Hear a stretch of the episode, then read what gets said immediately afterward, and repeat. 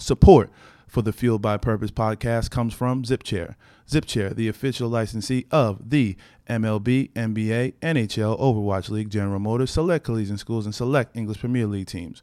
All ZipChair products can switch logos at any time. Perfect for branding. For more info, visit zipchair.com. What's up, everyone? I'm Angela Simmons. We are here, fueled by purpose. Super excited to get into this.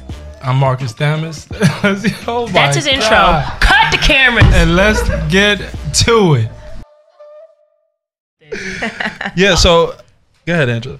No, I was just gonna say, um, welcome to uh, Fueled by Purpose podcast. Um, so, how do you? I would say, like handling failure. Like, how do you handle failure?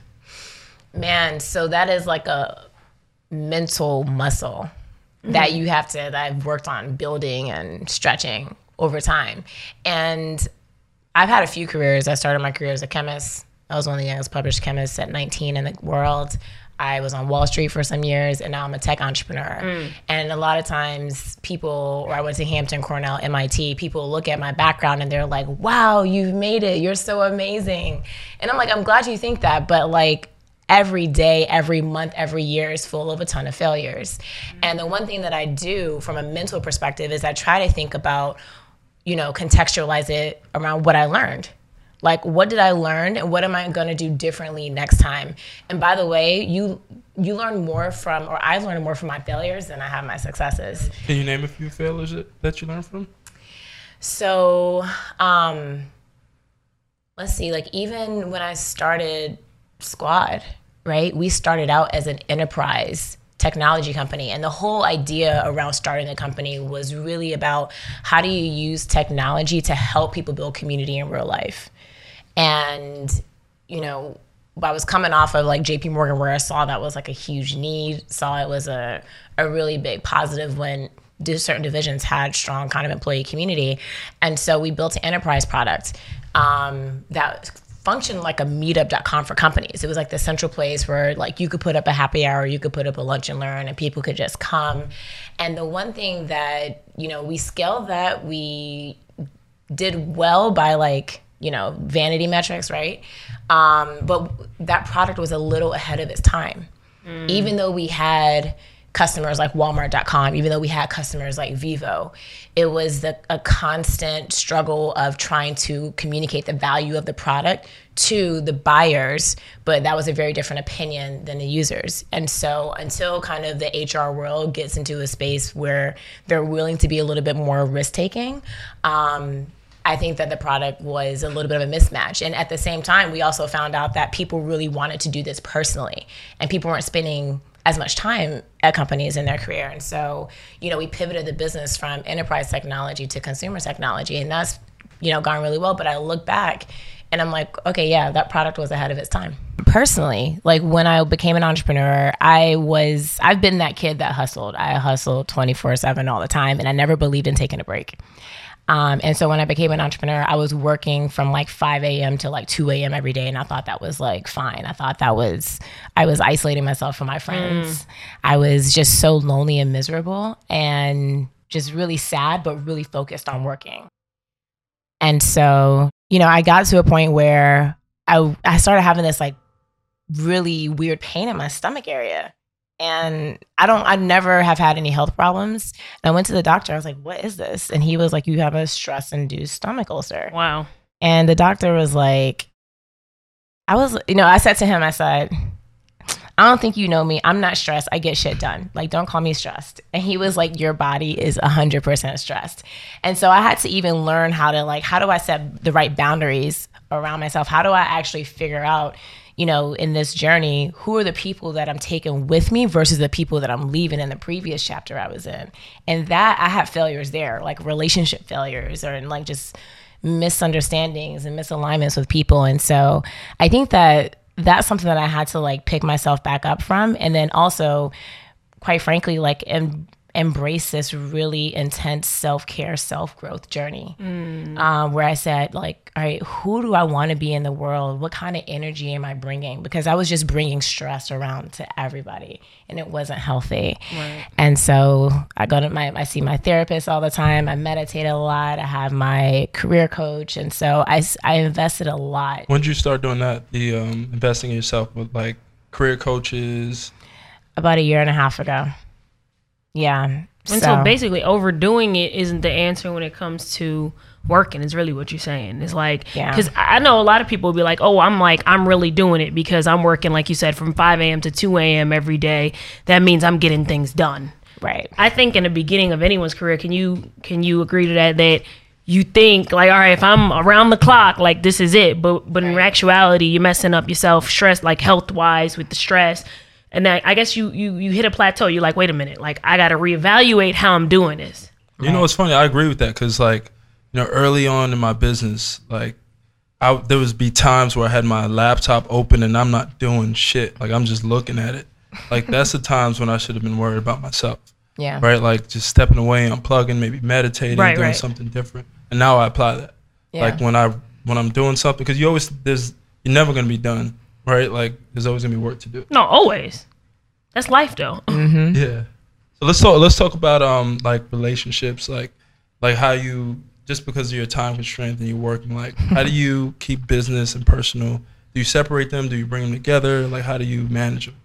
you know, it's really hard to fully separate them when you're on your own like this um, and building a company. And so I have focused on making. Sh- I also had the wrong attitude when I became an entrepreneur. I had I was on this hashtag no new friends. I was Oh like, if you goodness. wasn't with me shoot in the gym, like That was everyone's hashtag ago, for a while.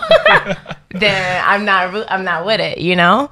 Um, and that was actually a bad way to be because I was blocking my blessings. I was blocking like really, um, you know, really amazing people from coming into my life who shared the same values as I do. And so, I would say that um, from a relationship perspective and personal perspective, I actually also, by the way, on Wall Street, your your your network is your net worth. And I- Absolutely. and I know there's there's a lot of that in tech too, but like I had a lot of I realized I had a lot of loose I had a lot of relationships that were loose.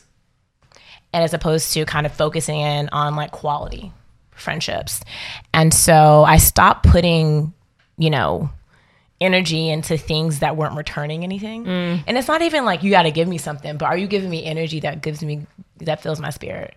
You know? Yeah. um, are you giving me like support and i'm giving you support and so like one of my closest friends today is in new york um, one is the he was a co-founder of venmo and he's like a huge but we also do a lot of business together too but we also like talk every day and like see each other at least like three four times a week when i'm here um, and you know I if I was on that no new friends, we actually got introduced by our attorney.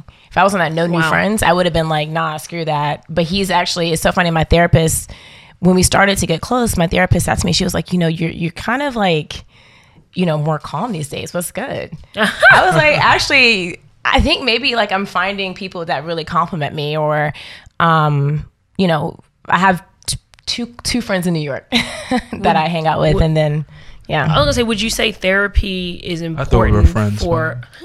New York. three, three. Would you say therapy is important for everyone? You know what I mean? Like I know I have a therapist. I've seen a therapist for a long period of time. Do you feel like it's essential to growing when it comes to like business and personal, like everything?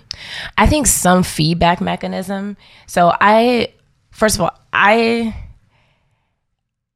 I fully believe. I don't want to like dictate to other people, but I think everyone could benefit from a therapist. You know, there's a level of growth that you're trying to achieve by even or things that you're trying to deal with.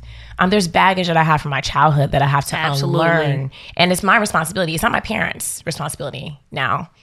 It's my responsibility to unlearn that. And so, um, I- like also I remember when I asked my parents to go to a therapist when I was in high school. They're like, "Girl, you How'd that go? they're like, "You need to take your black ass to Sunday school." that's what you need. You need your ass beat. and so What I wonder what it is in the black community that is taught. Like you don't need no, you don't need Well, everyone is anything. You need scared of Jesus. it. Everyone is Yeah. scared of it, and it's not talked about enough. The mental health component is not talked about enough until somebody's depressed, suicide happens. But, You know, like it's not talked about enough. And the funny thing about it is that the turning point in my family was, um, you know, my father tragically dying in a highway accident. So my parents sponsored uh, kids to visit Hampton University every year for open house. And six years ago, the bus ran off a straight road, flipped over twice, and ejected both my parents out the front window. and my dad didn't survive that. And my mom fell into like a really big depression. They had been together for 35 years, and all of a sudden, he's gone. And that that took a toll on the family. It took a toll on her.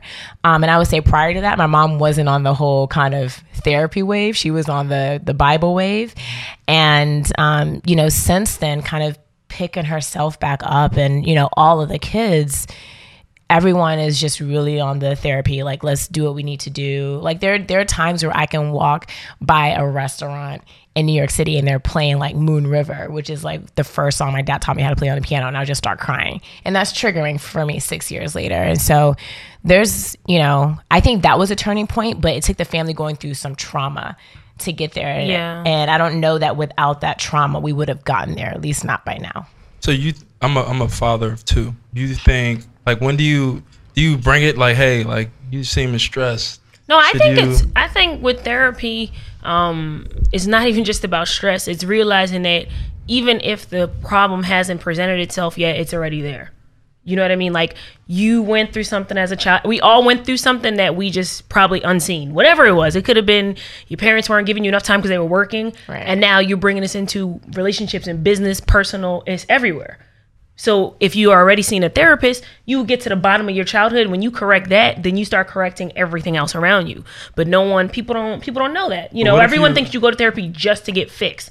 Like I went after my son's father um got murdered, but I was going before that. But it did start. I didn't go until I was dealing with an issue, which I wish I would have known earlier because I would have been a lot better, but way before that. You know, so I think a lot of times it does take tragedy or something like traumatizing happen before we say let's go.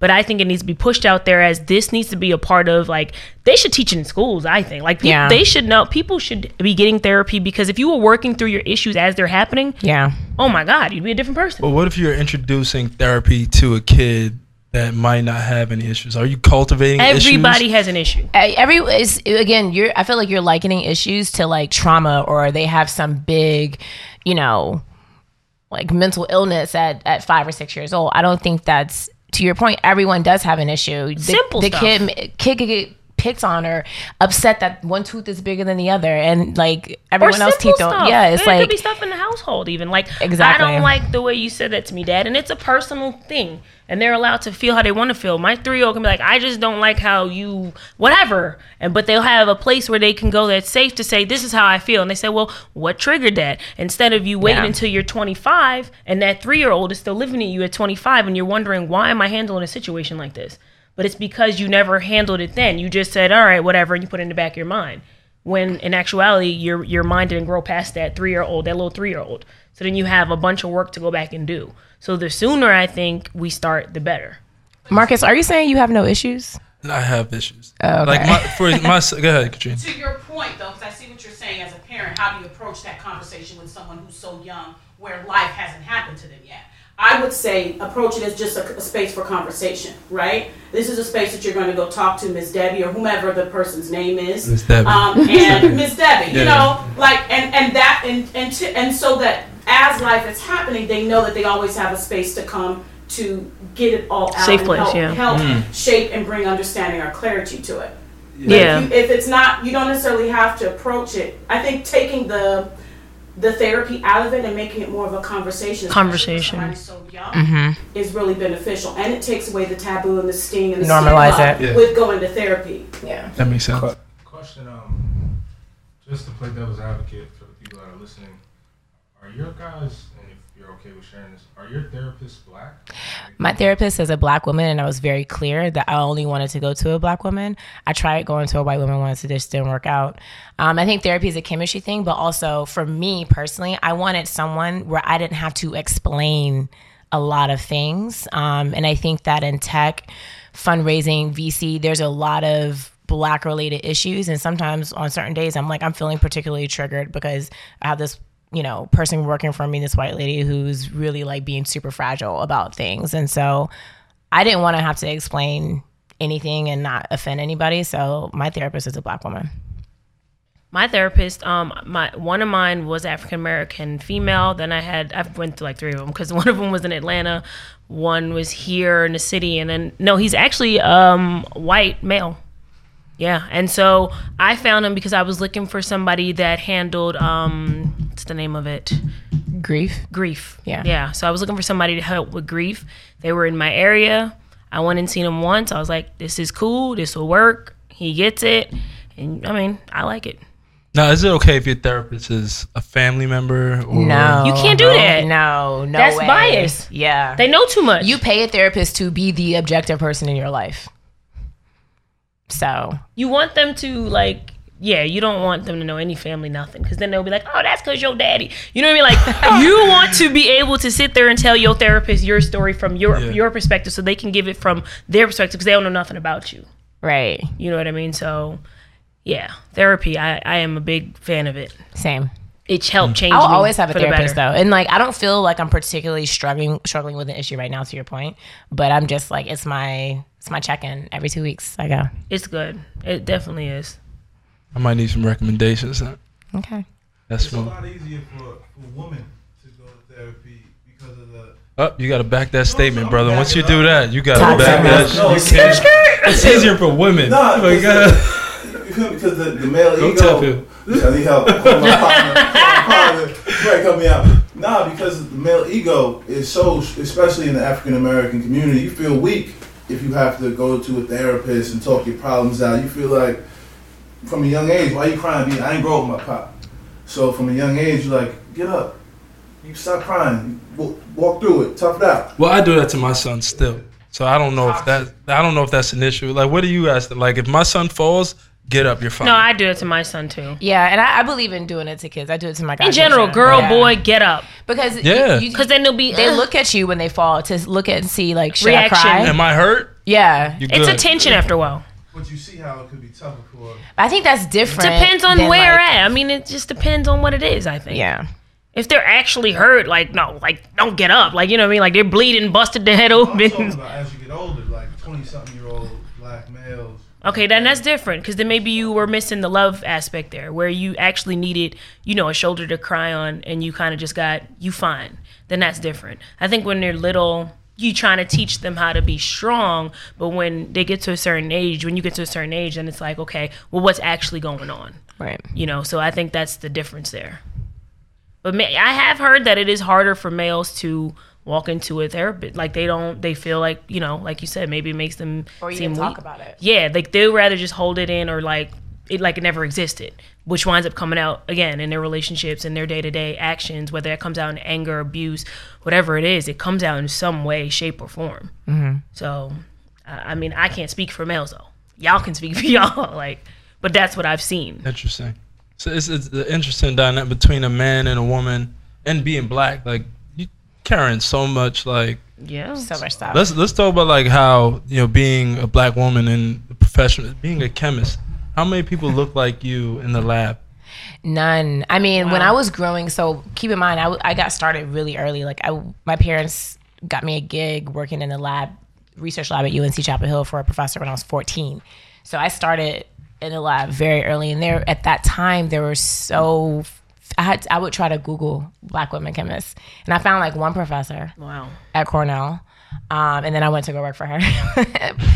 but um, and it's, it, it was one of those things that was really hard. And uh, no one acted like I should be there. A lot of people act like I shouldn't be there. Like people would be like, you know, they would treat me like, well, talk to me like I was part of the janit- janitorial staff or, um, so it, it was definitely different and isolating, but it's not as white as like tech. Like at least, you know, in the lab, it's a bunch of East Asians, South Asians, you know, but it was it was definitely weird at some points, but I loved it. I, I want to know what um at what moment like what brought you to your purpose and how did you know that's what you for sure wanted to do So the funny thing about it is that over the course of my life, my parents said all these things to me that I heard them, but it didn't materialize or I didn't completely absorb it until later.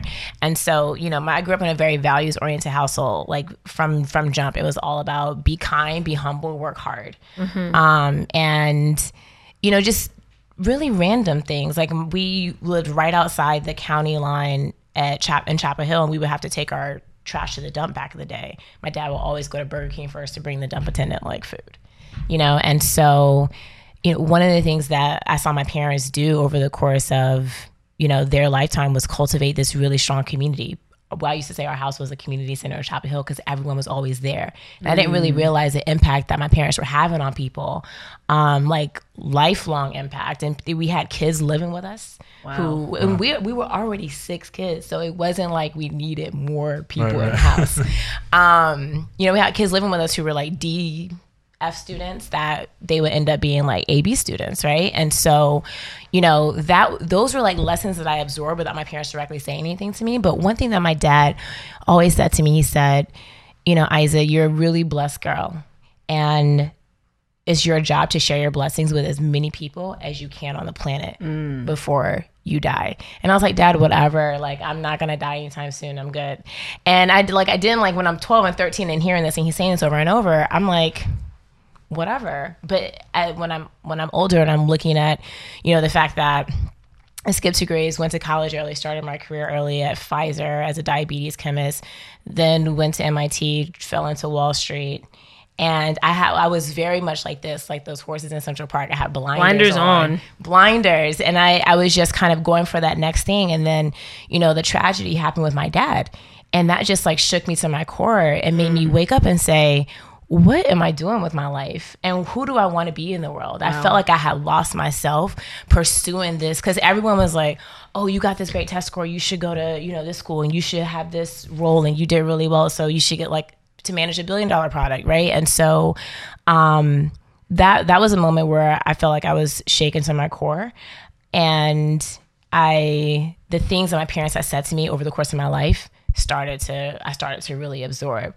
And the one thing that I decided was that you know, people always call me well when I'm interacting with people or I'm speaking on stage.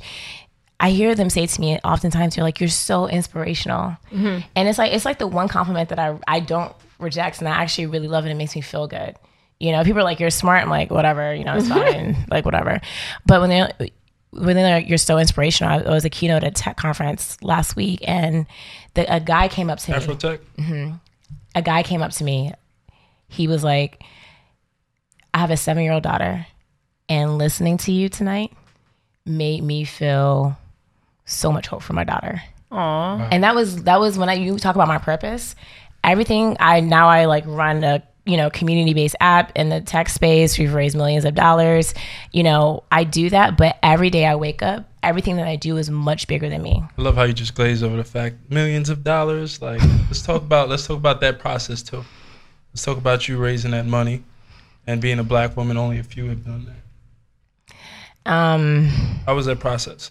What's your business? For people who are listening, because there might be people who don't know. yeah. Yeah, that's true. Yep. anyone- Yeah, let's let's let's share You all did that. at the beginning slightly, but So Squad is um, Squad is an app at its core, but it is an app that helps people build their offline and real life community.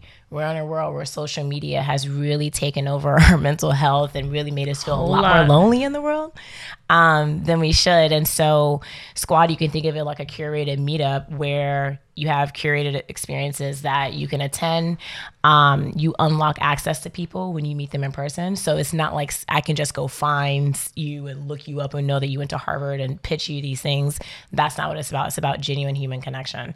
And so, um, that's the the app that we've been scaling, and it's actually been going really well that's dope. as far as fundraising, that was definitely a process. Um, I I wouldn't say I was arrogant, but I was definitely humbled even more than I was already humbled. Um, I thought that you know you look at my resume and you say, oh, she managed you know, a billion dollar product at JP Morgan and built that. Oh, she went to MIT. Oh, she's a chemist. Oh, she's that. Like I thought I had built up a resume that would give me credibility in Silicon Valley. But it took me two years and hundreds of meetings in order to break breakthrough to have my breakthrough in Silicon Valley to the point where now VCs are always hitting me up, right? They're always in my DMs, always in my email inbox. Um, but it was definitely a process and I actually had to have some really honest conversations with who I call my quarterbacks in Silicon Valley, who are white guys who were employees number 1 or 2 at these very big notable tech companies who I would say, I need you to leverage your whiteness right now to get me this next meeting, or I need you to mm. speak me up to this person so I have a certain level of credibility when I walk into their room. It's And crazy you have to do that. but the thing about it is that like a, a few of them were like they were just really real and like receptive to that. And oh, they know. They, they know. They it's know the boys deal. club. They know. They know the deal. And so I kind of did that, maneuvered. I just it was just a lot of maneuvering, a lot of hustle, and a lot of just making sure that I wasn't losing my mind in the mo- in the in the process. Now, did you lack any? Com- I wouldn't say you lack confidence. Um, I hate to phrase it this way, but maybe you'll understand it that way. Um, did you lose any confidence walking into the room? Like, all right, I'm black. They don't want me to be here. They're doing this because this person introduced me to them. Like, did that affect you in any way? I definitely had imposter syndrome when I would walk into the room sometimes because I'm like, oh, you're the first investor at Uber, or you were the first institutional. Like my lead investor was the first institutional capital in Harry's, Birchbox, Heroku, like a lot of big brands. Um, he's the nicest person, like probably in Silicon Valley, and but there were a lot of times where I walked into the room and I was like. I don't know that I belong here and I don't know that I deserve to be here. And it, it did make me feel insecure in a lot of ways. And I needed like certain validation. Um, which I've like me and my therapist, like I've learned how to even talk about this, like how I felt. But I, I was looking for external validation from people and I needed to not Right. look for external validation that way. That's crazy. This, I think there's like um, a lot of black professionals or entrepreneurs in general that feel like imposters. Like that shit is it's really crazy because you think about it. Like I even feel like that. Like in meetings that I've organized, or like in in experiences that I've created. Like hmm. sometimes that's the loser in me, and I'm no I'm have no. But that inch is like yo like. You created this shit, and people gonna think this shit is not real. You Like know you the- didn't do it. the crazy thing that just happened to me is I was at this uh, event called the Breakthrough Awards in Mountain View. They call it like the Oscars of Science, and it's hosted by Mark Zuckerberg and Priscilla Chan and Sergey Brin and Yuri Milner, like and a few other people. And so I'm literally in the front row, like Mark Zuckerberg is like right here. Like Karlie Kloss is like right here. Taraji's at my table. Um, and and I've talked to like Sundar, who's the CEO of Google, and I I've, I've felt like a little bit of an imposter, but I felt like it was just internal, right? And so this this I was next to this short white guy at my table who said to me, he said, Isa, listen, you are a badass. I've talked to you for like two minutes and I need you when you're in this room to introduce yourself as such. And he was like, hmm. You belong in this room. And he was like, and by the way, when when I come to New York next, we're gonna have dinner. And I was like, all right, all right, cool, Bobby. Like that's what's up. And I I appreciated the fact that he said that to me. And he saw it and he was like, Don't worry, you belong here. And then I looked him up after like afterward. I had no really no real idea who he was. He was the founder of Call of Duty and the CEO of Activision Blizzard and worth like ten billion dollars. And he was like, You belong here. That's awesome. And so there are a lot of it, I'm like I'm better, but there's still moments where I, I'm still a little bit of an imposter sometimes. I think it's just a work in progress. Like Yeah. pro- everyone's their own work in progress all the time. Like we're always processing the confidence to be in the room. I mean, some people could could appear confident but still have their own insecurities. I think that's just life, kind of right. It's like being the best person and showing up as your best person, but feeling that good inside at the same time. It's definitely a ongoing challenge. I think, but it's it's self work, like you said. It's like an everyday thing. Like, what can I do to make myself feel the best and actually feel that way, not just say it, because we can all say it. But sometimes saying it is actually that that little thing you need in the mirror. Like I will. Oh, look it's at in the mirror. You can be like, you- I'm like, mm, yeah, girl, you got this. You you got this. I wake up like you you gonna get this. Exactly. I do my mirror pep talk like almost every morning. Let's I'm like, hear you it. know Let's what? hear it. You're not just gonna. No, Let's, let's that's that's personal. the, the pep talk. The mirror pep talk. That's that's private. I mean, my therapist encouraged that too. They be like, you know, like life coaches and stuff. They be like, you gotta talk to yourself. Hmm. You really do though. Like you're supposed to be your biggest fan. Yeah. Who else gonna believe it if you ain't believing in yourself? Yeah, I go in the mirror like, damn Oh, boy, you look good. Look at this haircut. Like you know. See, men, it's always about the looks and it's about the lining. Right. I'm all- like all internal with Right. mine. Like you gonna be all right. We'll be all right. Yeah. Right, exactly. Some a, a good friend of mine told me something that stood with me, and it was like six months ago. He said, uh, "If you're in a room, you belong in a room. Yeah. Like, no matter what it is. If you're in there, you belong. in Period. Period. That's good. I like that.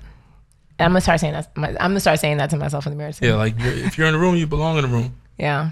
It's it's crazy how like um ultimately like and, and you think about like where people are like even some of our friends like we all have some dope friends. Even like the Shonda she we all know her. Like Oh yeah, love to. like she that's just crazy what she's doing there Chase but it's like you know that's where she's at in her chapter in her life. Mm-hmm. like we all have our own stories and we'll get there right? Like we'll get wherever we need to be and I'm sure it either looked like that or 10 times better.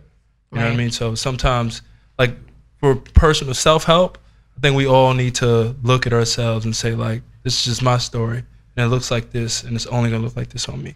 And the thing about it too is that everyone is at a different place in their chapter mm-hmm. in their book, and a lot of times our our toxic habit of comparing you don't know what chapter you walked in on on someone else's mm-hmm. life. No. or you don't on social media by the way which is so curated you don't know what chapter you're No looking at right now idea. And so I feel like a lot of times it's because the root of it is also because we're comparing ourselves constantly That's a bad habit, to boy. other people. Their curated lives online to our imperfect lives in person. Yeah, because you're like, actually, they're super imperfect. You'd be like, oh, but I want that.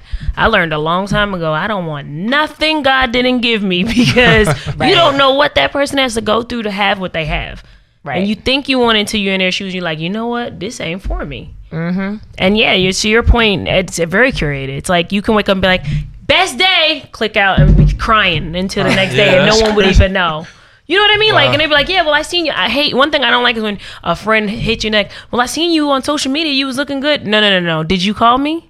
Did you actually check in on me today? Right. Because a real friend or somebody should be checking in on you, not Mm-hmm. just looking at social media to figure out how you're feeling. Right. Because we can all day, all of us, we can all look perfect on social media, but be going man. through a do. whole war Mm-hmm. inside and no one even know. Yeah. Highlights. That's crazy. So I want to kind of shift this conversation before we run out of time. Yesterday we had a huge conversation with our guests about men dealing with A-type personalities. Oh, and you have back. a strong personality. I have a strong you- personality? No, like your personality, you're a winner. Like She's some a men go might be getter. sca- Period. Yeah, like She's a boss. some men might be afraid of that. Like let's talk let's talk about that a bit. I want to hear your opinion. Are men afraid of it? Or do men take it on? Are they Quietly, scared to they are. approach you? Like let's just talk about it. There's, I would say there's three flavors of men. Might be more.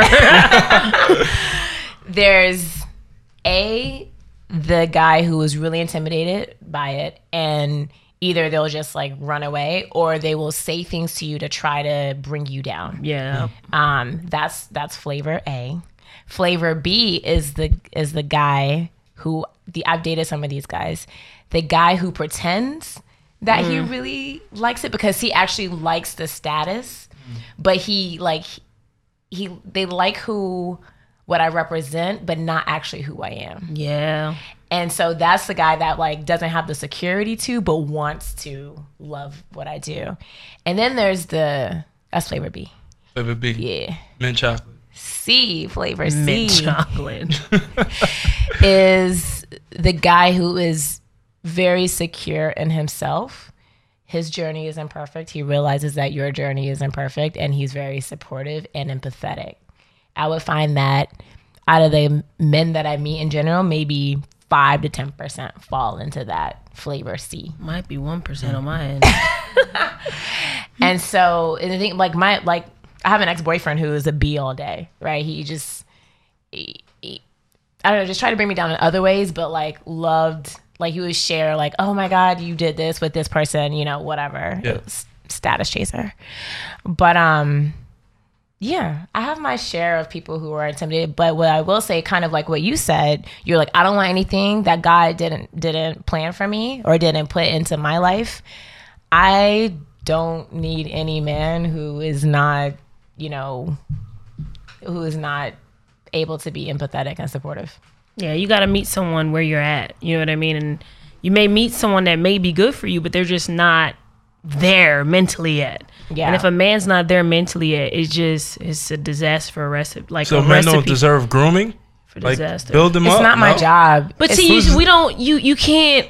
It's like here for for me. you. Like I have a son. I'm not trying to have a second son. Oh, then why You know what I mean? It like that. You want to. It's just the truth. Like you want a man, and you're supposed to be able to both bring Grow at the same time. You guys are growing together. It's not. Let me feed everything till I'm drained, and now here you up here, and I'm down here.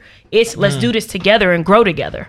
And I've been in a relationship like that too. And I think my mother, I think she puts it best. She said, Isa, listen, when you are dating a man, you need to be comfortable with like him not changing anything. Yep. If you go into that relationship with the expectation that like, oh, I'm going to change you, and oh, Man, you listen. Oh, it never you changed. gotta- We, look, uh, I've learned my lesson don't with that change. stuff. Right, Don't exactly. even if that's what they're doing. Just all right. You can't even hope. I just hope You're they okay change a little it bit. or you're not. Baby, this Yeah. is who you are. Like, and that's that's fine. We all are gonna grow, but that's a bonus. like, if you grow, awesome. But I can't expect that. Right. I, I so agree with you. When you. people show you show you who they are, believe, Believe them. Oh, Maya you Angelou. better. Front. Yeah, you like, better. Yeah. Are you intimidated by strong women? No, I'm. So my wife is a. She's a strong woman. Like Okay. yeah, I lo- your and- wife's super cool. Yeah, she like she's my secret weapon. Like she closes the deal. Yeah. Like if like, he was just asking me, Trevor here. He was like, "Is it important to have a wife that like understands business? Like, I'm gonna do it up to here, and it's up to her to close because it's a family business at the end of the day. So when she meets people, it's like, She's awesome. you know what I mean? Like she has to. She represents us at the end of the day, but she's a strong personality, and I also have a strong personality too. And as far as like making it work, it's like we all. It's like a business, right? Like this is her vertical, that's my vertical, right? Like when it comes to this in the house, like yeah. I have nothing to say unless you tell me to do. You feel me? And when it comes to this in the house, like she has nothing to say unless I ask her to do. it. You know what I mean? You know, the one thing that is kind of related to this, a little bit of a tangent, is that when I was looking for investors, and by the way, when we raised, we had twice as much money on the table as we could take. So we had like seven, eight million dollars like offered. And so my male investors specifically, I always listen carefully to how they speak about their wives.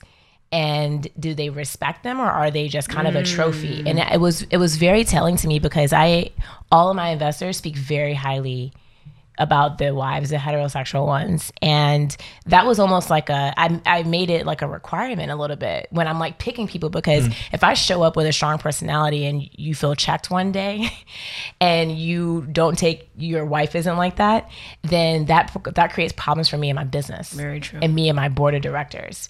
And so I actually started using that and asking men about their families, my investors, um, you know, to figure out do I want your money? Like one of my investors who I think is a really good example of this is Rich Dennis.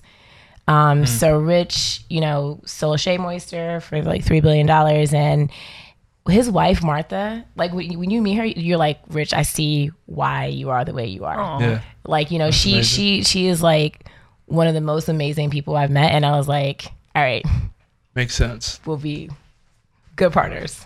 That's Wow. amazing. That's a good way to look at it, though. Yeah. Because it's all a relationship. So you want to know how you're treating the ones closest to you. Because this is going to be close to them. This is their capital. You know, like it, it makes a lot of sense. Right. That's a great way to look at it.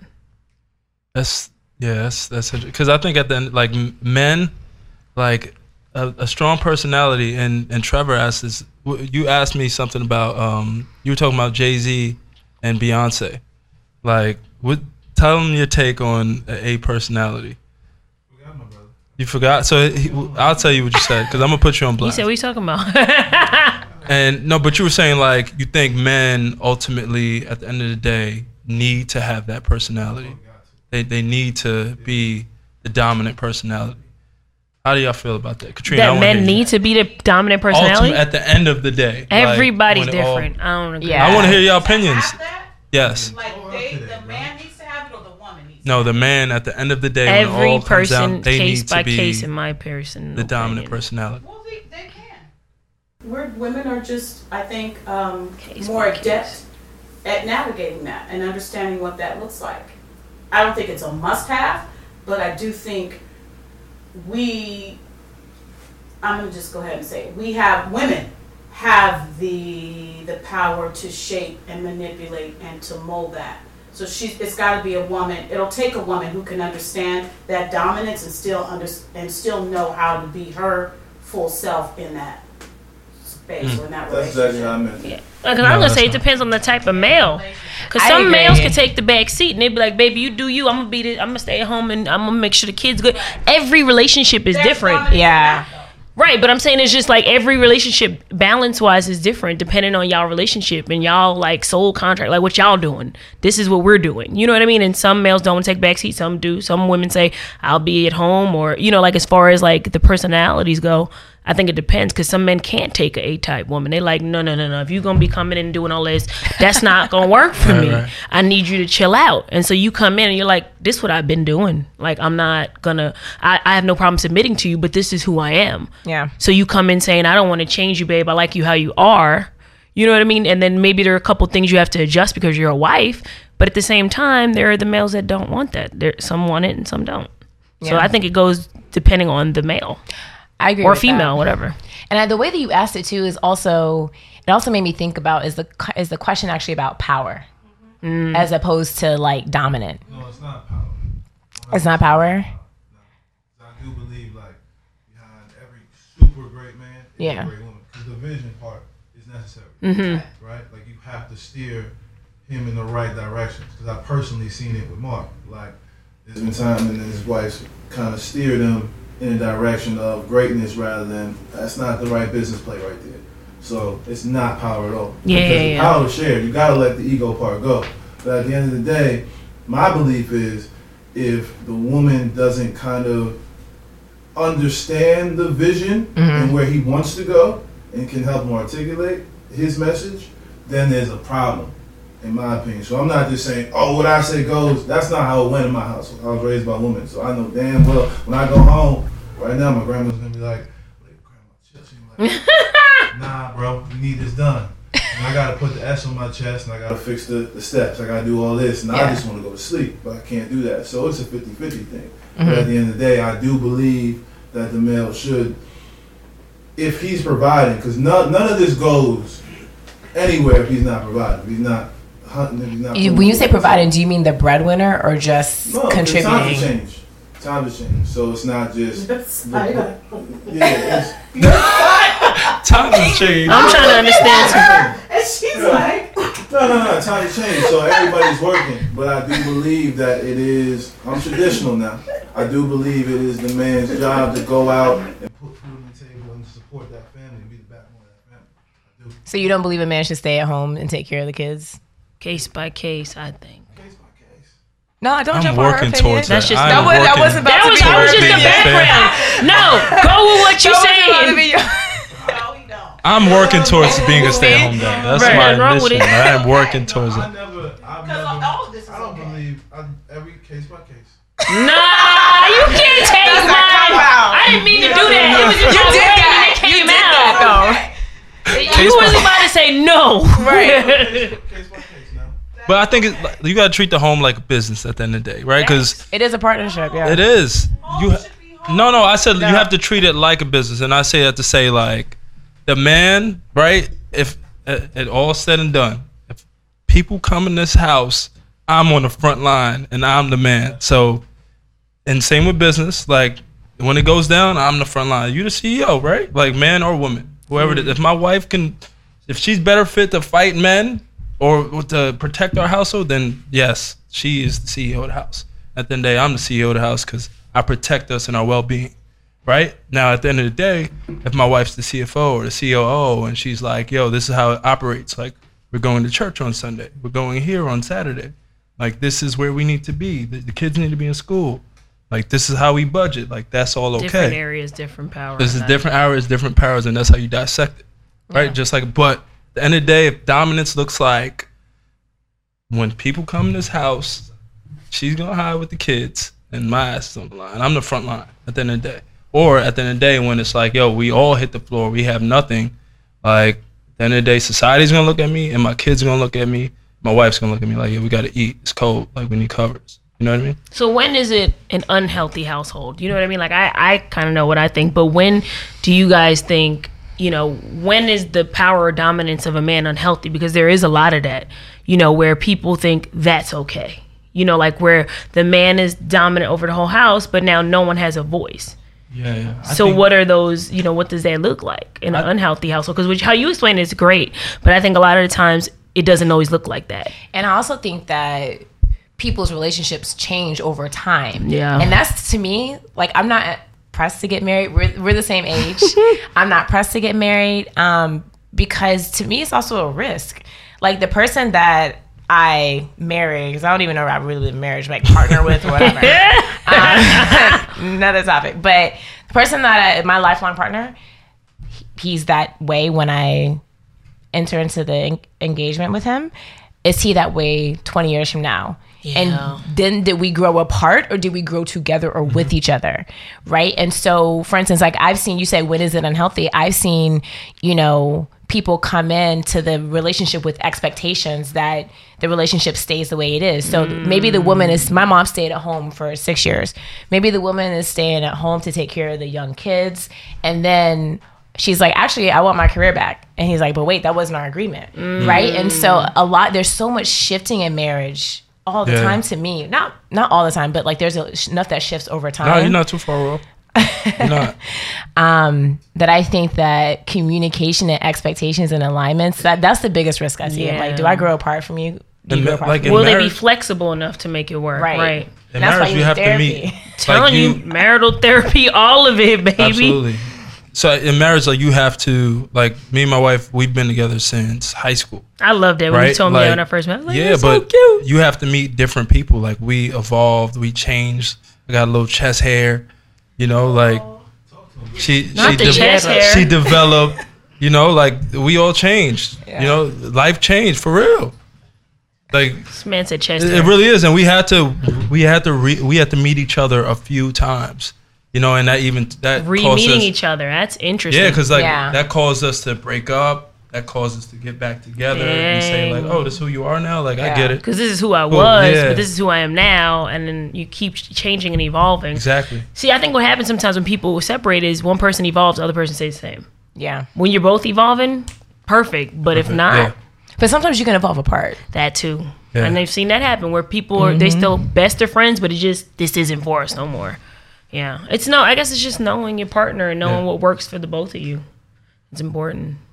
But I'm definitely seeing, you know, more flexibility in marriage now than I saw maybe even 10 years ago. Facts. With a lot of my girlfriends being dentists or other entrepreneurs or whatever the case is, you know, there's a lot of, to me, it feels more of an equal partnership than it feel, felt before.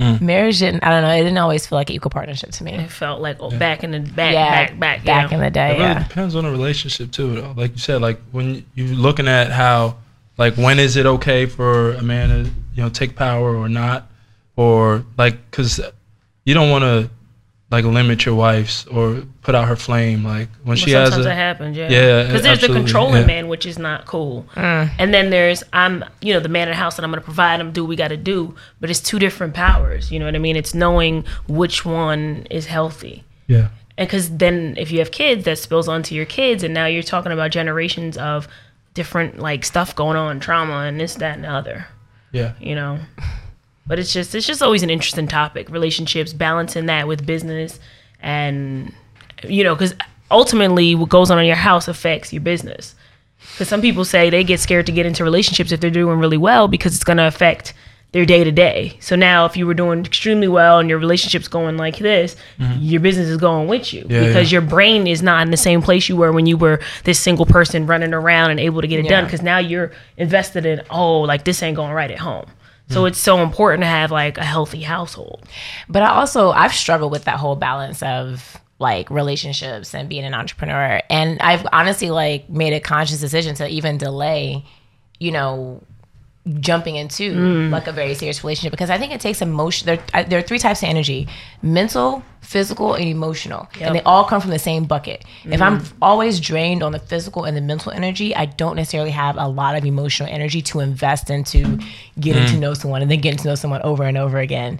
And the one thing that I found on my journey was that when I started out as an entrepreneur, I left Wall Street. Again, I started back at the bottom. I was technically a nobody in tech an absolute nobody. And, you know, that that was cool. You know, I, I worked, I worked, I worked. And then I got to this phase where I became like a known entity in Silicon Valley.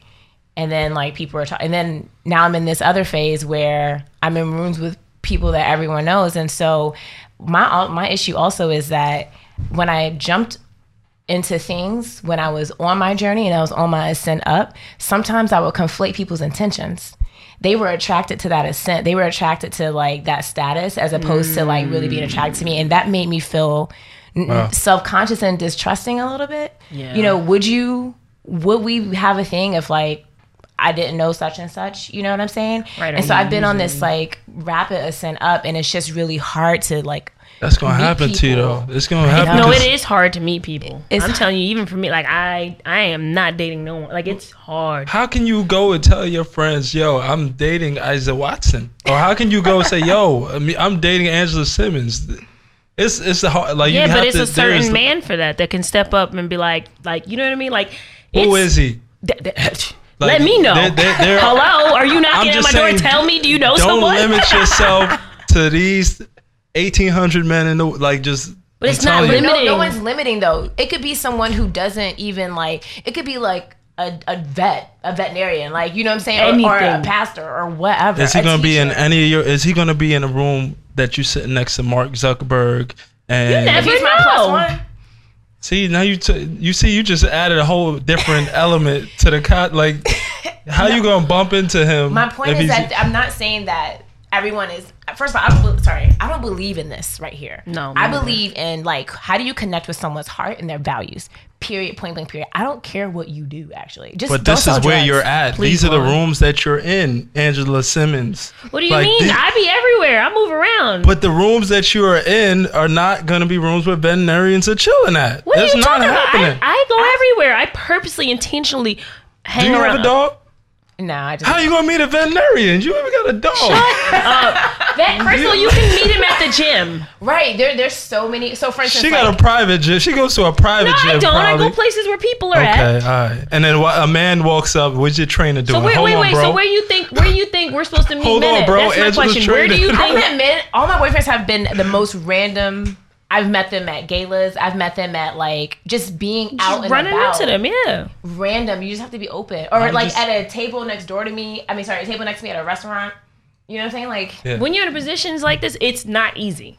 but to they're gonna male. know who you are, and they're gonna Some have. Some do, some don't, depending on who it is and where they're from. if you're in Silicon Valley, every man in the room's gonna wherever you're eating dinner, wherever you're going, every man's gonna know who you are. And you. False. I've been places people don't know who I am. yeah, I agree with her. Like, yeah. Yeah, 'cause not. I mean, it depends. Depends how- on where we how at. connected you are If we were- social media or to to technology or to the tech industry as a whole, like it depends on how how connected you are. That I think that determines. Because we've been out, I've been out places with her, and they it been like crickets. Like They don't know. knows. Yeah, they So don't always not- know, but no, it's just just depends on where interesting. But I'm sure if you're at an event, an official event, Yeah. then yeah. But at the end of the day, even so, right? Like even with all of that laid out, that person once they find out who you are, they're still they're how they feel about you or how they think about you is going to change how they're thinking. Like, oh shit, like That's so then that's always weird to me. Like that is always there's weird no to way me. It's around like, it for dang, you so ladies. now I say you all to feel say there's no way around this it for way y'all. because you figured out who I am. Now I'm feeling. There's weird. no way around it for y'all. That's not. I hope not. I don't think so. that. I don't- Just I literally say that. don't Maybe I think- need to go to a whole nother like country. I country. do think there's a way around it, by the way. But Like- you've earned that respect too in the same way. Like it's not a bad thing. Like at the end of the day, But like, it makes it difficult for dating. You're saying it's not a bad thing, but it makes it difficult to date when you're in these, these type of positions. Because there's several women I can think of that have the same type of issue. no. But then that's there, there goes type C where he knows how to move around it. Us, right. So C is the only like we need only C's. We need only C's A's and B's. out. Yeah, I mean maybe, but that B might be he might be moldable. But who got time? You, why do you want us to Why- groom you why so do much? to I don't want a second Men need son. grooming. Why do you like? Ready to go. Why does it have to be Right. shaped and molded?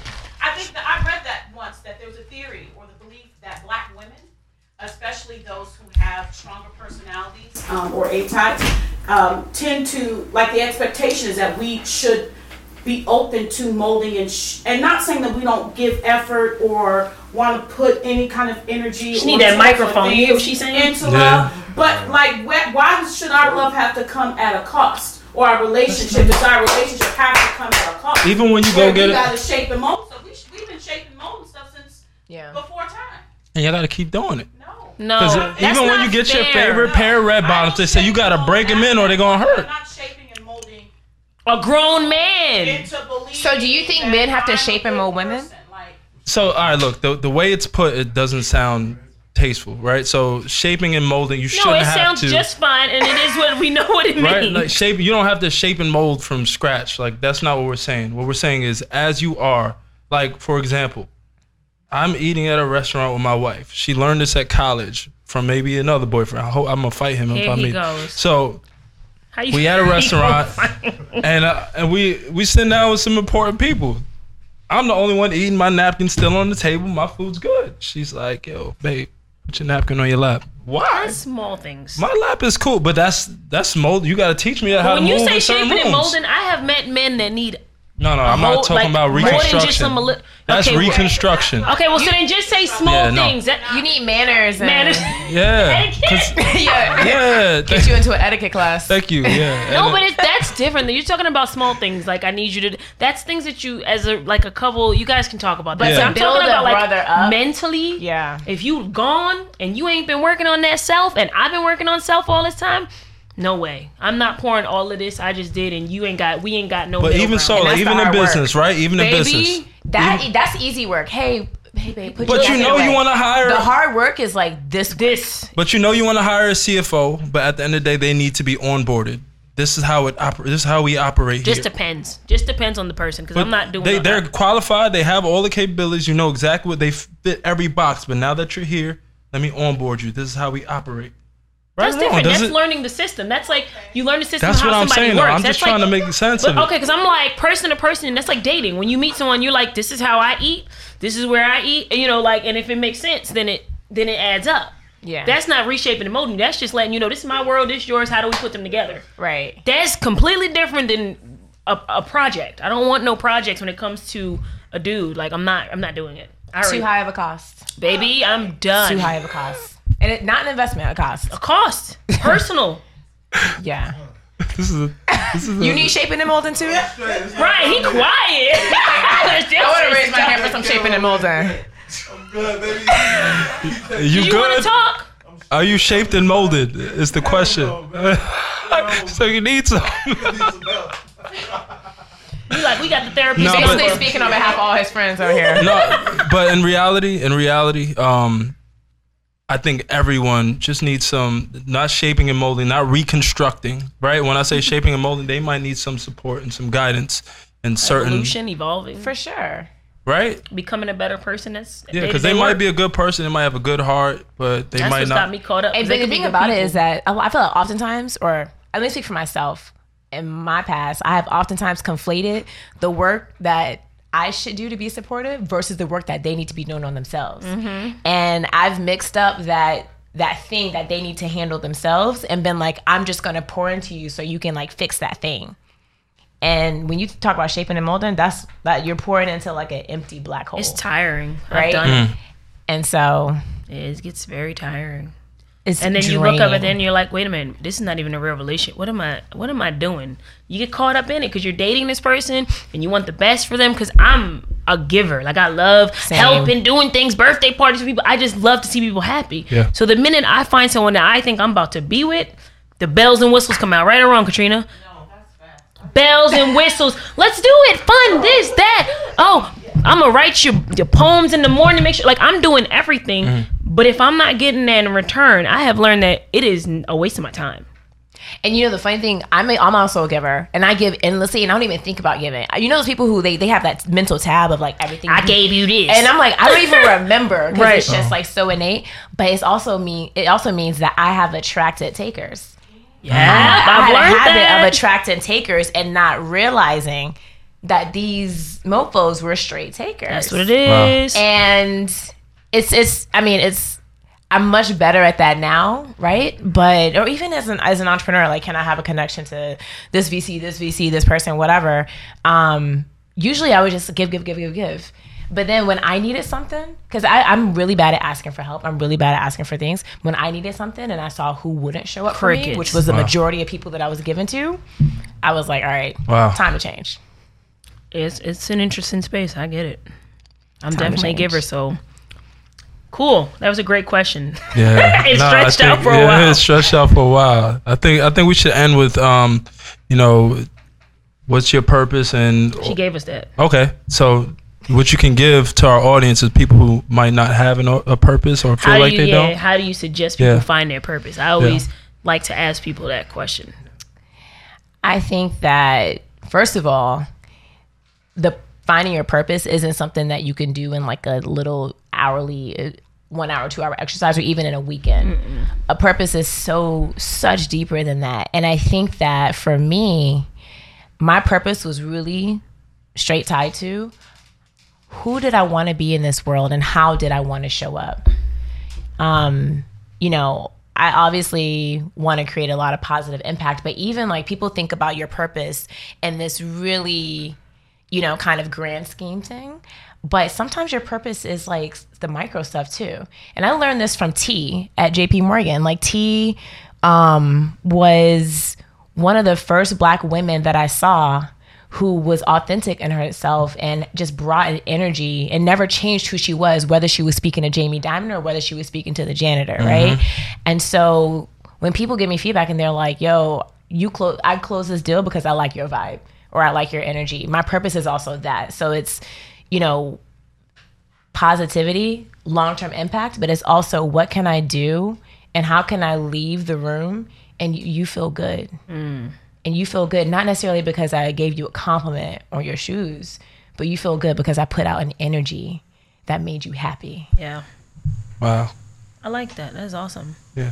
Well, thanks for coming. Yes, thanks. Thanks Yeah, for this having me, y'all. This was a good one for It's real. a great conversation. You don't got nothing else to say? I'm messing with you.